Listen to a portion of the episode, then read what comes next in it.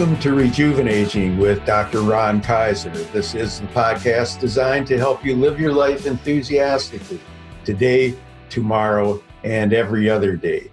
I am your host, Ron Kaiser. I'm a positive health psychologist and the author of the award winning and best selling book, Rejuvenating the Art and Science of Growing Older with Enthusiasm. My website is www.thementalhealthgym.com. It's your source of information about positive psychology, goal achieving psychology, rejuvenating, and all kinds of things to help you manage wellness and growth. As listeners to the podcast know, most of our episodes feature interesting guests who both lead their lives enthusiastically and can help us to lead ours in a more enthusiastic and health producing manner. Today's guest is very special in terms of his orientation and direction and guidance in an area that many of us don't think about enough. Dr. Ben Reuter is a faculty member at California University of Pennsylvania. He holds certificates from the National Strength and Conditioning Association and the National Athletic Trainers Association. He is an exercise physiologist, personal trainer, and podcaster. And in his roles in doing so, he promotes the ethos that movement is a lifestyle and not just an activity, because movement is a part of what makes your life complete.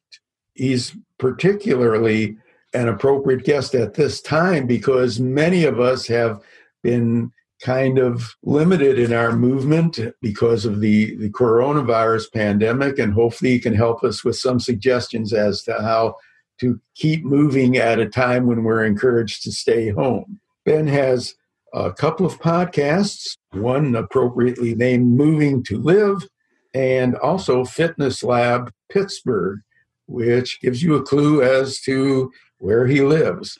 So it's my great pleasure and honor to have Dr. Ben Reuter as a guest with us today. Ben, I'm so happy you could join us. We're really looking forward to what you can teach us. Dr. Kaiser, thanks for having me. I'm always happy to talk about movement. As you said, I really do believe it's part of a lifestyle. We're looking forward to hear how we can incorporate it into ours. But maybe we could start I'm always interested in people's journey to being who they are. And I wonder uh, to get to this version of Ben Reuter, what, I mean, is it something you started doing during childhood? You know, I don't remember many of us when I was growing up thinking about being an exercise physiologist or even knowing what it is. So maybe included in your description of the journey, maybe you can tell us a little bit about what that title means, exercise physiologist. Sure. So I guess I was fortunate enough where I grew up, grew up in upstate New York in a small town. I actually grew up on a dairy farm. And because as any of your listeners know who know anything about the dairy farming industry, there's a there's a lot of work for everybody of all ages. And I remember when I was in eighth grade or seventh grade for junior high school, my dad said, pick a sport. You can play one of the three, but you need to work on the farm in the other two seasons. So I picked soccer, and I still remember halfway through the season, my dad said, You know, we live in a small town. It's really important that there are sports for everybody. You should probably play basketball too. And midway through basketball season, it's like, You know, last year there weren't that many people playing baseball, so you should probably play in the baseball team and do it. So I went from in seventh grade, and I had played Little League and been an active kid, to planning on playing one sport through high school to playing all three sports. Not very well, I'll add, but that's one of the advantages of growing up in a small area. And my original idea when I went to college is I was going to be a athletic trainer, which if when a Philadelphia Eagle goes down on the field and you see somebody running out on the field, chances are one of them is the orthopedic surgeon and the other one is the certified athletic trainer but I always was one of those curious people. And when I was in grad school for athletic training, I had a professor, Dr. Melvin Williams, who has since passed, but uh, he was a uh, exercise physiologist and he specialized in research in ergogenic aids or supplements that help people perform better. But Dr. Williams said, you know, you ought to think about getting your doctorate. So after working for a few years, I did get my doctorate in exercise physiology. You can think of an exercise physiologist as somebody who considers what happens or examines what happens to the body during exercise, so the physiological processes during exercise. But the big ethos for the idea why I'm on your podcast, Movement is a Lifestyle, probably happened five or six years ago because I always took kind of movement for granted. I was always active. I always did various activities, triathlons. I ran, I lifted weights. And about five or six years ago, I had two things that happened within a relatively short period of time. Number one was I've always had an eye that was very, very nearsighted, and all my life they said at some point you're going to detach your retina. Here's what the signs and symptoms are. Don't worry about it, but when it happens and you know, get yourself to a retinal surgeon as soon as possible. So, about five or six years ago, I was out walking my dogs and I saw the telltale signs. And my initial thought was, oh, this is what they told me about. No big deal. We'll get it taken care of, and life will continue as we see it now. Well, unfortunately, it took three or four years to stabilize the problem over nine surgeries, 15 procedures. And there were times when, just from recovery from retinal surgeon, as I'm sure you know, being in the medical field, there were times when I had an air bubble in the eye and I had to hold the position for 18, 20 hours a day so the bubble would push against the retina. So there were times when I couldn't really work out or I couldn't move. And I started to recognize that, wow, what I've taken for granted is really, really important to me. It has a effect on myself physically and also psychologically. And then also within that same time, one of my two dogs was diagnosed with idiopathic epilepsy. And I realized that at some point I would lose her. Unfortunately, I lost her about a year ago due to complications. But I saw how much joy and how much fun she had when we went to the park, when we went running, when we went on trails. So my goal was I'm going to keep her as active as possible. And the way I knew that that was the right thing to do is it made her happy. And I kind of got more evidence, uh, just anecdotally, that that was a good thing because she would have regular follow ups with her veterinary neurologist and the neurologist would say i don't know what you're doing with her but keep doing it because her heart rate is slow and she looks great. So kind of with those two things happening in my life i started realizing movement is important to me. I started listening to or i continued to listen to a fair number of movement based podcasts anything from physicians talking to exercise physiologists personal trainers physical therapists. And I realized that a lot of them focused on individual professions or individual things that people did. So what happened is there wasn't really a crossover of knowledge. There was silo knowledge. So the psychologists would talk to the psychologists, the physiologists would talk to the physiologists, the physical therapist would talk to the physical therapists, never recognizing in this whole movement field or realm, everybody wants the same thing. We want people to either move more or move better. By better, I mean more efficiently or move without pain if you're somebody who has injuries or you're somebody who's older. So literally, I can remember where I was with my two dogs running, and I'm like, well, I should do a podcast. And I bought the equipment. And as I started looking at what it was, that's kind of where the ethos movement is a lifestyle, not just an activity, came to be. And here we are in uh, late May of 2020 talking. That's a great story. Thanks for sharing it. But it brings up a question in my mind, just so I'm not assuming something and my listeners aren't. When you talk about movement, are we talking walking, running? Is it, I mean, is weight training included in it? What does movement mean? And when you encourage somebody to use movement as a lifestyle, what, what does that look like? That's a great question and probably a little deeper than maybe you intended. You know, ideally we'd like to see everybody follow something like the american college of sports medicine guidelines where you're doing three to five days of aerobic exercise and two to three days of resistance training. And in addition being active in other ways playing with your kids maybe playing recreational golf or tennis. But if you look at the statistics in the united states and you look at the research the vast majority of people don't do that and the vast majority of people don't even move. I could be slightly off on the actual value, but if you combine men and women, somewhere around 25% of Americans do absolutely nothing. So I would like to see people do resistance training. I would like to see people do aerobic training, but I also think that in addition to saying, I know you and I were chatting prior to this, and you go to the gym and you do yoga classes and you do resistance training. But I'd like to see people encompass movement beyond that. So you don't say, okay, I've gone to the gym three times this week, or I've worked out a, with a Zoom class three times this week since we're in the middle of COVID 19 and social distancing. I'd like them to think and learn and come up with experience to realize movement is a lifestyle. It's not just something you do like you brush your teeth. You do it because you enjoy it. You do it because you take the opportunity to do it. You do it because it just literally is a way of life. And I think the perfect example is, you know, how many people do you know when they go on vacation? They're Like, oh, good, now I don't have to get up early and go to the gym, or oh, good, now I don't have to get up early and run or ride my bike. Whereas if you're looking at movement as a lifestyle and you've got various ways that you move, whether it's weightlifting or a CrossFit session or it's walking with your wife or your husband that's something you look forward to you know just like you look forward to a good meal or, or if you enjoy good wine a good glass of wine or a good movie.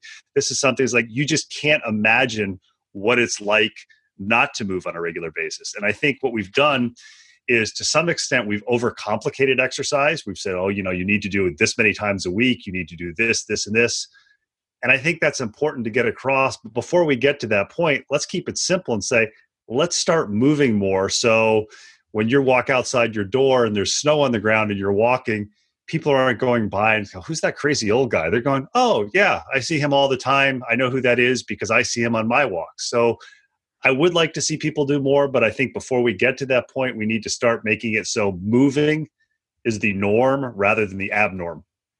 So the question that, as you were talking, that occurs to me, and I don't know that that you've got an answer for it or anybody does, but you know, I see preschool age kids. Their basic activity is play and movement and so on. And I know my grandchildren are in the the preteen years, and my granddaughter is very active as a gymnast, and my grandson plays hockey, which is very well, which is a 12 month sport if you're active, but I think they're not the norm. So I guess I'm just wondering when we get to the point of starting out with activity being a basic form of, of living for the young child, where did we go wrong that somehow a large number of kids become inactive? The obesity epidemic uh, fits fits them in, in many ways. Is there anything that that can identify where we went wrong or how we can do to correct that? I think there's a, a, multitude of ways that we've gone wrong, and I think it's an overgeneralization because it's not everybody. You know, obviously, and this would be an entirely other additional podcast episode. Diet or the food that we eat has gone wrong. I know if you talk to friends of yours who are from European countries or Asian countries, one of the things inevitably everybody comments about is the size of the portions in US restaurants and the size of portions that, that Americans eat. I know I was interviewing for one of my podcasts Dr. E, who is in Italy, and his wife, I believe, is Italian. And one of the things they did before COVID 19 is they would walk and get gelato a lot of nights after dinner. And, you know, if you think in the US, like, you know, you're going to have ice cream every day, oh my God, you're going to become overweight. But the way it is in Italy, you walk three, four, five kilometers each way or round trip. So you're walking two and a half to three miles, strolling along. You have a small serving and you walk back. Whereas in the US, you hop in your big SUV or you take the subway or the bus, you go to your ice cream place and well, if I'm going to do this, this is a treat. So I'm going to have three or four large scoops. So I think the diet is the one thing. I think the second thing that makes a difference for it is organized team sports for kids. I think that's good on the one hand, but it also has the disadvantage of potentially being either overly schedulized or overly selective because how many kids do you know who you know they're 8 or 9 years old and mom and dad are already going well where's she going to get a scholarship from or we're going to put a lot of money in it whereas at that age they should really be enjoying a variety of activities i know there are a number of professionals in my field who talk about long-term athletic development and teaching kids to move and making movement something that's a priority versus competition. So I think the second thing is just an overemphasis on competition. You know, you got an 8-year-old who's on a travel soccer team. Are you kidding me? And then I think the third thing is it's a multi generational thing. You're old enough, and I'm old enough to remember when we first got the internet and when we first got a cell phone and we first got an email address. And even when the really cool thing was you could go to a blockbuster video store and you could rent a movie that you could play on your VCR.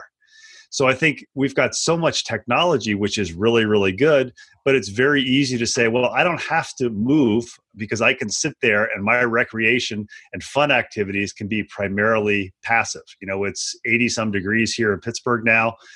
Sometimes it's a little uncomfortable to go out in that weather. And depending on where kids live, it may not be safe to go outside. So I think it's a combination of diet, making things too competitive in some instances, just it's not the norm because if everybody is doing passive activities you kind of follow the crowd. And then in some instances safety which is things where boys and girls clubs and ymcas can be beneficial where everybody has the opportunity to participate. So i think your question is the answer is kind of multifaceted and i hope i threw some light on the multiple facets. Yeah that was really helpful and i'm just wondering as a follow-up if somebody is a parent of a young child and wants to do right by them and wants to make movement a part of the lifestyle i assume just like like everything else the earlier you start the greater the the chances are that it will be part of it. Just are there you know maybe two or three pointers as to what they should be doing? Is there a certain amount of time a week that should be devoted to this? Is it a make it a family activity. I, I wonder, are there some things, some hints that you can give to the motivated parent who wants to raise a motivated, moving child? Sure. I think the number one thing is if you want to change what a child does or you want to make it the norm, do it with them we all know how bad it is when somebody says, do this. I'm thinking, for example, the caricature of the overweight physician who walks in smoking a cigarette and says, you know, Dr. Kaiser, you really need to drop some weight and you need to stop smoking those cigarettes or you're going to have a heart attack. And you kind of look at him and you're thinking, well, he's fat and he's smoking cigarettes, but he's telling me not to. So that doesn't make sense. So I think the best thing is something that you do as a family. If it's taking a walk and rather than saying okay you know it's after dinner we're going to go out and we're going to take a two mile walk.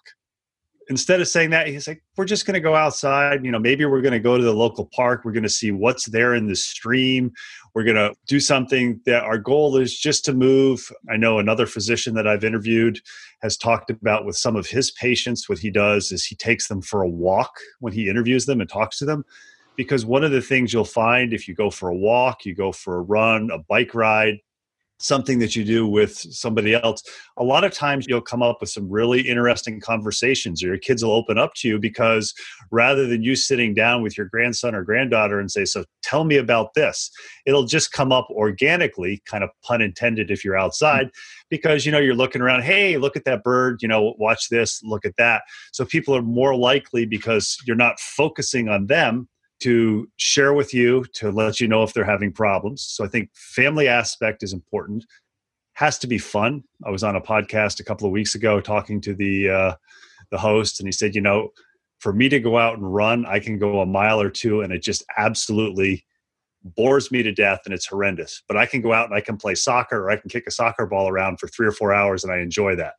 So I think the second thing is find things that are enjoyable, and it doesn't have to be any one thing. Just to use myself an example, I like to run, I like to bike, I like to hike, I like to kayak, I like to canoe. I don't like to be indoors. I do indoor activity because it allows me to do the outdoor things. So I think do something as a family, do a variety of activities, make it so it's kind of the norm that you're an active family. Let the kids set the pace to some extent. I know if you take your kids kayaking, we're great here. They have something called Venture Outdoors where you can rent kayaks.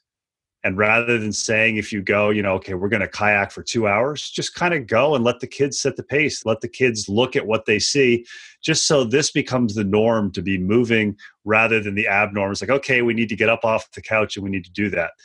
And I think the best thing that I've seen from, I don't have kids, but from friends of mine who do, and for the kids who turn into lifetime movers, the parents are active you know the parents are doing stuff in the garden the parents are taking walks you know it's not at all unusual for the family to go for a bike ride together. So it's something where it just it becomes ingrained in the fabric of life rather than oh, it's Friday so we have to take a 2-mile walk. That's really really tremendous advice.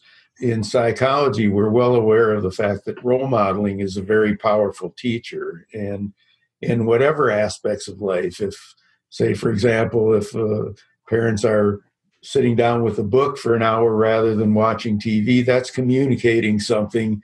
And if parents are, you know, doing something active with their kids rather than sitting in the stands and cheering on a small number, which obviously they're going to do if kids are performing. But the more that, that role modeling is involved in so many aspects of life, the more powerful it can be. I hope some people will be listening to this at some future date when we're not as limited in what we can do because of the coronavirus pandemic. But most of us are home a lot longer and a lot more time than than normal, and we even miss the amount of time that would be utilized in, in a commute. I mean, I, for example, I have an eight minute walk to work if I went to my office. Uh, so that's 16 minutes a day that I have to replace somehow. Do you have any special advice to people who, number one, didn't expect to be in this place and aren't really prepared for it? I know uh, in some places gyms are opening, not in our area yet, and it hadn't been for, I guess, about three months or close to three months now. What can people do to maintain an activity level since we do know that staying home doesn't mean that you have to physically be in the house all the time. If I could, I'll answer that in two ways. Things that they can do now while we have the social distancing, the COVID 19, and things to plan for the future since if you look at what uh, experts are saying we may come up with situations like this in the future. So it's much easier if you're prepared for something than if you're not. And i think you and i were chatting before we started recording a lot of people were thrown for a loop with this. The first thing for what's going on currently and as you said you know most places in the united states at least here in pennsylvania you can't go to a gym. Take advantage to try other things. What I can say for that is if you're fortunate enough to live in the suburbs, this might be the time to take on those yard projects. Maybe you want to do the flower beds, maybe you want to plant the garden. That's actually movement. What I did here just south of Pittsburgh, I live on a little bit of four acres and I've lived here for 11 years. And one of my plans when I moved in, it's like, oh, I'm going to make some hiking trails and some mountain biking trails. Yeah, I'm going to do that when I get the time well, it took me 11 years, but I now have a little circuit of mountain bike and trail running trails that I can keep mowed with a lawnmower. And it doesn't matter what's going on other than pouring rain if it floods. I can go out and I can walk on my trails. Now, I recognize that I'm exceptional where I can do that, that I have that. But in many cases, what's going on right now in the Pennsylvania, at least, and, and many other states, as you said, you're not told you have to stay at home inside 24 7 so you can get out you can take a walk. I know you mentioned you do that a little bit now. You can potentially go to the local park maintaining social distancing.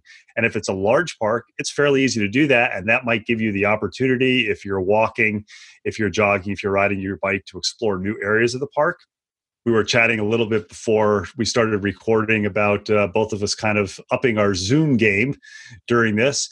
You know, there are a huge variety of streaming classes, everything from strength training to yoga classes to things that you don't need a whole lot of equipment to do. So, this may be the opportunity if you've always wanted to try a yoga class, for example, but the idea of going into a yoga studio where everybody knows what they're doing and you feel kind of like a left handed person in a right handed world now you can do it in the privacy of your own home, and it might give you something that you can do going forward. Now, to kind of switch gears a little bit, if this happens again or something similar happens again, where gyms are closed, where you're told, you know, don't be outside and don't be around other people as much, kind of plan ahead. Think what are the two or three things that kind of are in my movement toolbox that I don't need somebody else to do? I don't need a gym. Right now, it's a little bit hard to buy kettlebells and other things like that, but that's going to ease and be available. So maybe find out what's the one or two pieces of resistance training that I can put in my home or my apartment. One of the things that I'm a big fan of is suspension trainers. TRX makes one. gymnastic rings are another example. Monkey makes them. Something that's relatively cheap that you can slam in your door and you can do some sort of movement resistance training. I'm a big fan of streaming classes if that's what gets you.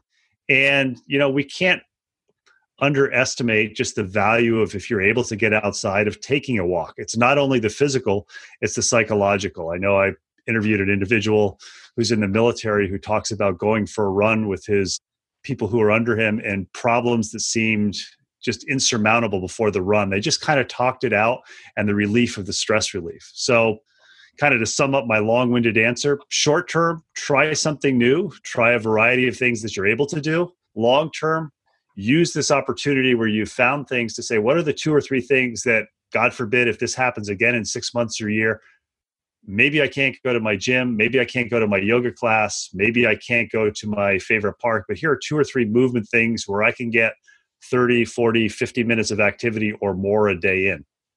Hey, that's terrific. I appreciate that. As you were talking, I noticed that while at several points during our conversation you've pointed out some of the benefits, we haven't really addressed it as why is this important? You know, I learned about how you prolonged your, your dog's life, but in general, can you kind of give us a bit of a punch list of what are the benefits of maintaining an active lifestyle versus not doing so? I'll give you the short, sweet, simple answer, and then I'll expand on that.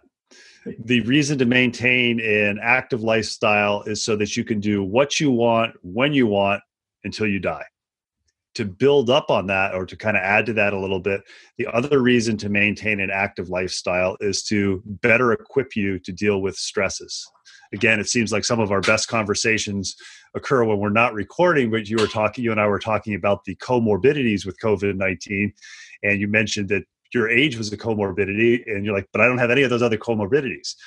Everything that happens to us in life is a stress. So covid-19 puts a stress on our body. The stronger you are, the better fit you are, the stronger your immune system is, the better you're going to be able to withstand that, the better you're going to be able to withstand diseases like cancer. So it's kind of setting up or strengthening your structure or your foundation so you're better with able to withstand the stresses of life. And then the final thing is so that you can enjoy a high quality of life. I know if you talk to a lot of elderly people, and when I say elderly, I'm using as a term not people who are advanced chronologically, but people who have kind of act old. Well, I can't do that anymore. I'm too old. I don't want to do that anymore. I'm too old the idea to be able to maintain an active lifestyle is to allow you to be active, to contribute to society, to have society contribute to you, to just really enjoy life. I know a lot of people, I've said to a couple of people, it's like, yeah, my goal is to live to be 104 or 105. Why do you want to live that long? Because there's so many things I want to try that I want to do. Now, I might not make it to 104, 105. I might make it to longer than that. We don't know what medicine is going to do with the advantages but I never want to be that person. I'm 52 now. I never want to be, you know, 85, 90, 95. Granted, I may not run a marathon when I'm that old, but I never want somebody to say, hey, you want to go for a walk? And I can't do that. Or, hey, do you want to do this? So, the reason to maintain the activity is so you can be active, so you can do the things that you want to do throughout the lifespan, literally until the end. Well, thank you for that answer because it hits home in a lot of ways. And but since you brought up my age, which is one of the reasons I went to writing my book, is that I did see some people who could really benefit from a lifestyle change and more enthusiasm as they grow older. But I saw quite a number of my colleagues age wise who really it's almost like learning a foreign language at you know age 60 or 70 you know it's not impossible to do but it takes more motivation and you do have to compete with some brain space that's already being used if somebody came to you and asked you i've been busy building a business growing my family uh, you know i fortunately am not really sick you know, I hope it's salvageable, but you know, I've tried to to do some things and I'm not used to it. After 15 minutes, you know, I've I'm doing more than what I've done before, and it's not fun. Or, you know, I, am not used to taking a walk. How do you recommend somebody get started in addressing this if they're kind of in their second half century of life?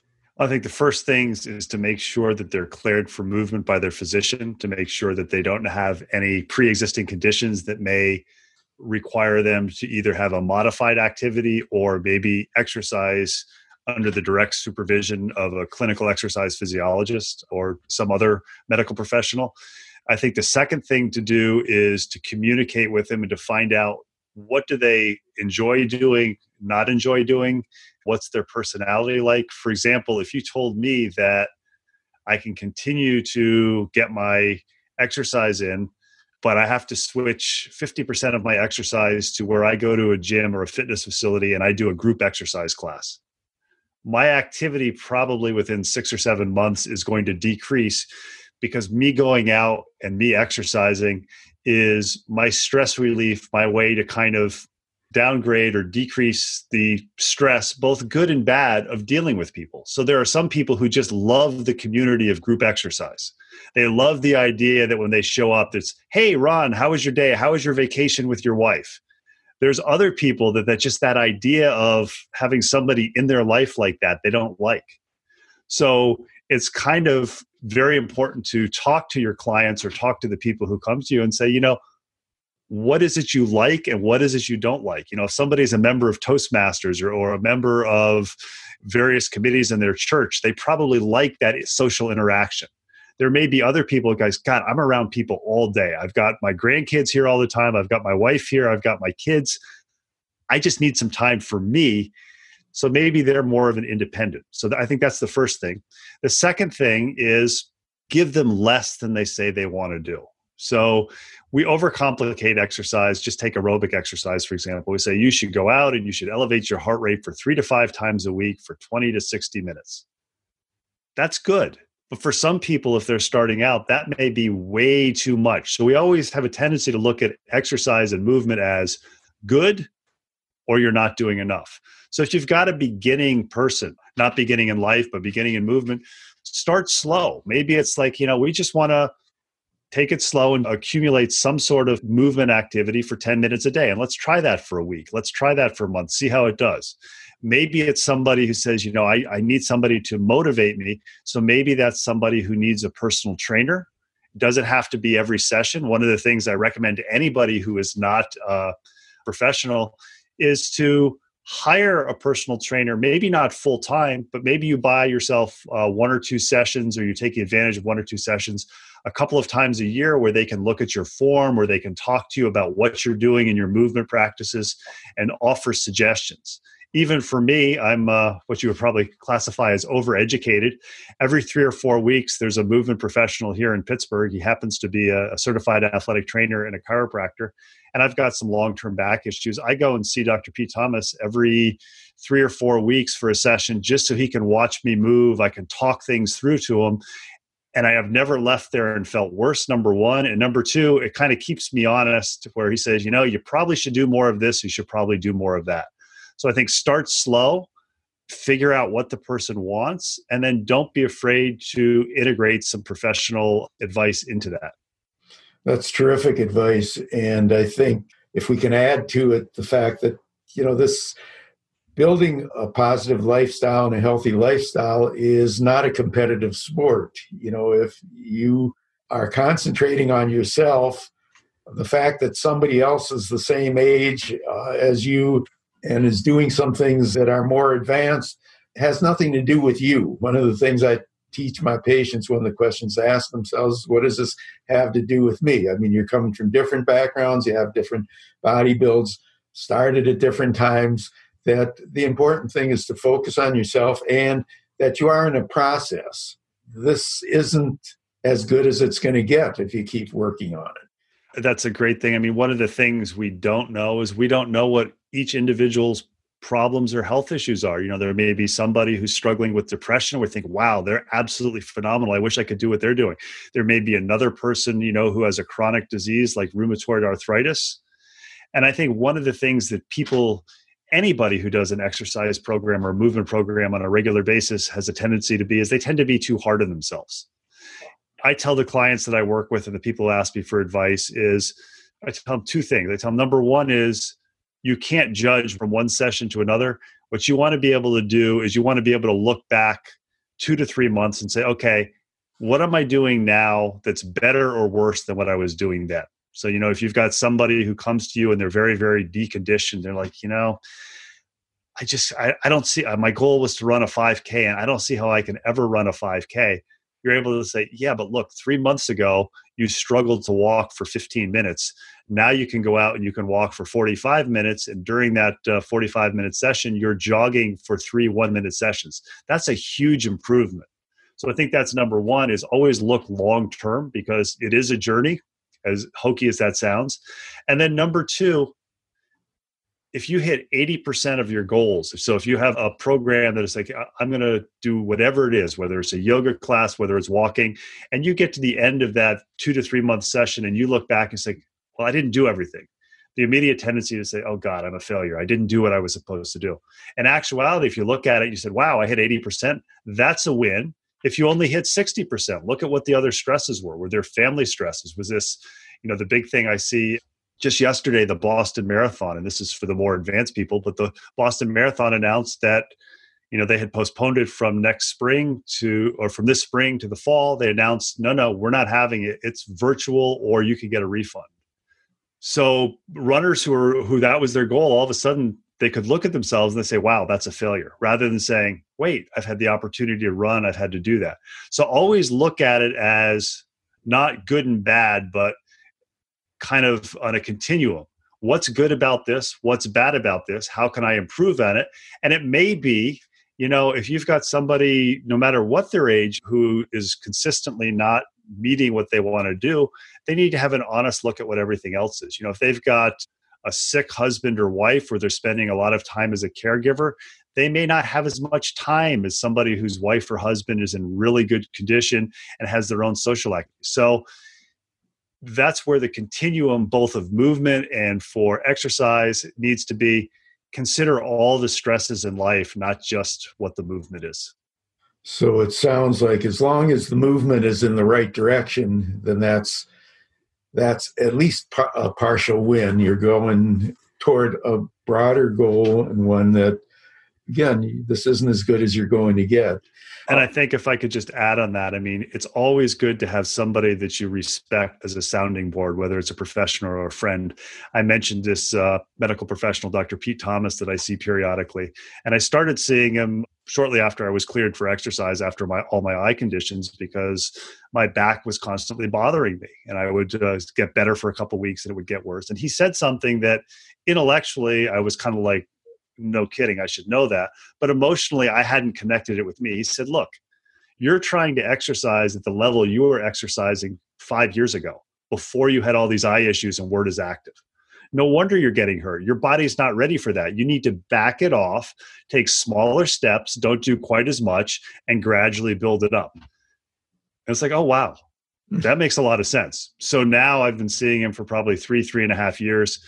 You know, my level of activity now is significantly more, significantly more intense than it was three or three and a half years ago all because I listened to him and said, "Oh, yeah, he's right. I basically was much less active for three or four years, I need to build back up to that level. Yeah, that's terrific. It should help ward off discouragement in other people who may be confronting whether it be a medical condition or just deconditioning over time.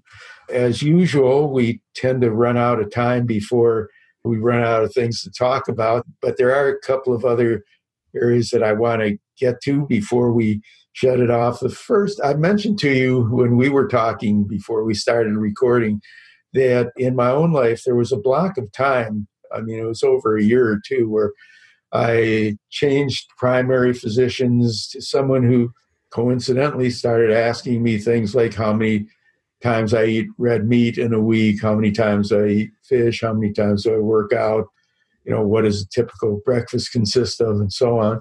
Around the same time, the guys that I work with at the Headache Center, we formed a man yoga class. And I moved to a situation where was we live a block and a half from a gym now, so I have virtually no excuse. For not getting there on a, on a regular basis.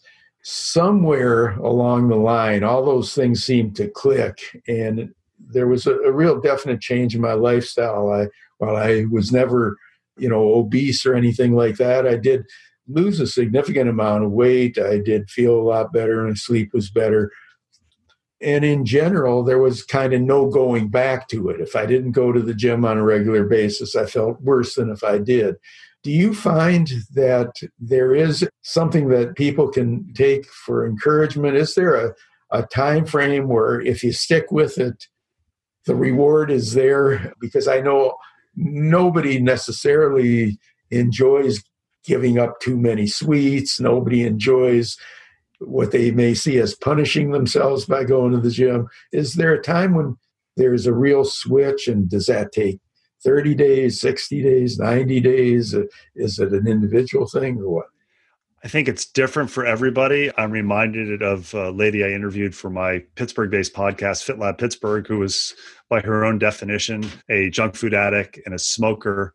And her daughter wanted to do a, uh, a fundraiser for the children's hospital one of the things she and her husband did, never having been a runner before, is they did a tag team or relay from Washington, D.C. to Pittsburgh on the rails to trails that we have there. Last time I talked to her, she was training for a 100 miler. She has a personal trainer. And she said, if you told me six years ago that I wouldn't be smoking, I'd weigh less, and that I would look forward to getting up early on a Saturday morning to run, I wouldn't have known what you're talking about but now I can't imagine a week when I don't do that. And my kids want to get up, they find races and say, I want to do races. So I think it's different for everybody. Number one, depending what their goal is. Number two, depending where they're starting from.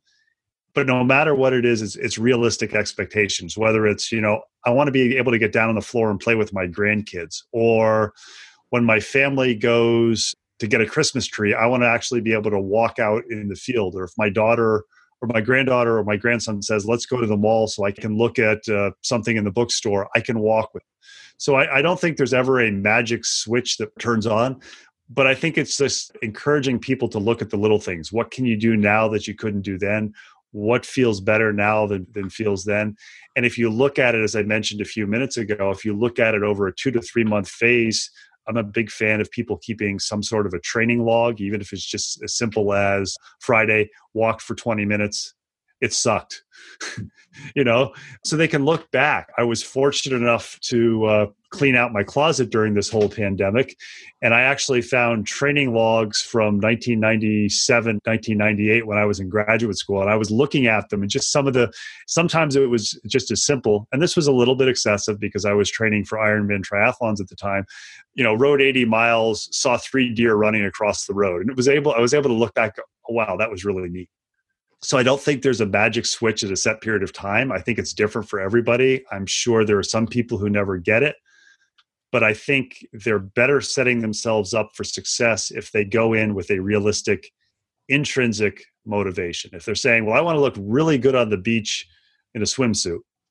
You may not have the genetics for that, but if you're saying, "You know, it really hurts my knees when I climb more than two flights of steps," then after 3 or 4 months you're able to say, oh wow my knees don't hurt or you may never really get that thing until you mention it to somebody. I know a, a, client of mine who's since passed made the comment to me. He was seeing me for long-term back problems. He goes yeah my back's really bothering me today. It's like well you know what did you do bob? He goes um, i played 36 holes of golf on saturday. I played another 18 on sunday. And yesterday i played another 18 i said and what were you doing six months ago? He goes, eh, if I could play 18 holes in a weekend, I was doing really well. Maybe the 70 plus holes of golf over the weekend were a little much for him. but when I pointed out to him, look, this is what you did, you couldn't do that six months ago. oh, wow, I hadn't realized that. So again, it kind of sometimes you have to have a sounding board, whether it's a professional, whether it's a friend with similar goals, to say, oh, wow, this is a big change for me. This is worth doing, even though I don't like getting up at seven o'clock in the morning for my man yoga class. I should point out because I was going to interrupt if, and then it left my my mind back a while ago. Working in a medical school, I do want to point out to people that that the world is changing. I think in the next generation of physicians, or even the, the current one, the chances of having an overweight smoker as your physician is really much diminished. The numbers are very small with respect to smoking. Most students are exercising, and it's much more of a do as I do rather than as I say than, than was the case in the past. Okay, in the limited amount of time, I'm going to need a couple of lightning round answers from you. We started out learning about your journey. Let's learn a little bit about your present. I mentioned that you are on the faculty at California State College. What do you do there? I teach in their online graduate program. I teach classes in exercise physiology, sports nutrition, speed, agility, and quickness. Okay, and give us the short course on what people are going to hear about if they tune into your podcasts. Moving to Live, which I can say this is my international podcast since I've interviewed people in Australia, Singapore, and Canada. Moving to Live, we interview movement professionals to A, find their story, and B, to find out what they do professionally. The whole goal behind that is to break down the knowledge silos because, as I mentioned early in the podcast, the whole goal behind the movement field is to make people either move more and or move better with less pain or more efficiently the whole idea behind my local podcast, Fit Lab Pittsburgh or Fitness Lab Pittsburgh, is to make people aware of the variety of movement opportunities and movement professionals in the Pittsburgh area. Because if you've ever been to Pittsburgh, the two jokes are people don't like to go across bridges or through tunnels. So they may say, well, there's nothing to do here, or there's no, you can't do this sort of movement here. And our goal with FitLab Pittsburgh is to make people aware that there are all kinds of movement opportunities. And I'm sure that's true wherever people live, is that there are movement opportunities that you don't think about. In Pittsburgh, they're fortunate enough to have that pointed out by you. You've given us such a tremendous amount of advice, and I know it's only a fraction of what people can gain from you. So, how do people get in touch with you? How do people hear your podcast? What other things do you have to offer? Anything that uh, can help our, our audience become more fit and maintain movement as a real active and ongoing part of their lives. So, both of the podcasts are on a variety of social media channels. But if you don't use social media for Fitness Lab Pittsburgh, if you go to the website fitlabpgh.com, that will take you to the podcasts. In addition, you'll find links there to my other podcast, Moving to Live, which is found at M O V I N G, numeral two, L I V E dot com. And one of the other things we do for FitLab Pittsburgh, for those people who enjoy it, is every Monday, Wednesday, Friday, we publish a one minute movement tip lifestyle hack video. If you like Labradors, a lot of them consist of me out in the woods coming up with ideas. But just movement tip lifestyle hack videos, you can find them every Friday on the webpage or if you're on social media, we publish it every Monday, Wednesday, Friday on Facebook, on Instagram, and on Twitter. And again, those links would be at either fitlabpgh.com or moving number two live dot com. Okay, well, the work that you do is so important not just from the standpoint of bringing enjoyment into people's lives, but actually extending the quality of people's lives. And I just was so thrilled when I was able to book you for our podcast. Uh, again, I'm really honored that you uh, have agreed to be with us, share your advice. Real possibility that we'll be asking for it again at some point because I know I haven't exhausted my questions for you. So thanks very much, Ben. It was a real, real pleasure and honor. Dr. Kaiser, thank you. I always love talking about movement. We'll likely give you another opportunity to do so. So this has been Rejuvenating with Dr. Ron Kaiser, the podcast designed to help you live your life enthusiastically every day of your life. As you know, our podcasts are really helpful and informative and entertaining. And today's guest, Dr. Ben Reuter, was absolutely no exception. And if you listen to it all the way through, you got lots of tips that will enable you to be more effective in the way that you lead your own life. Hopefully, you will download, listen, rate, and review the podcast and all the others. And stay tuned next week when we have another interesting guest who will be helping us lead our lives in an enthusiastic and healthy manner.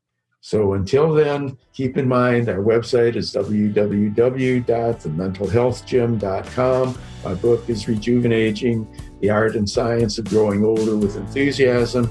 And of course, this podcast is Rejuvenating with Dr. Ron Kaiser. Thanks again for listening, and we'll see you the next time.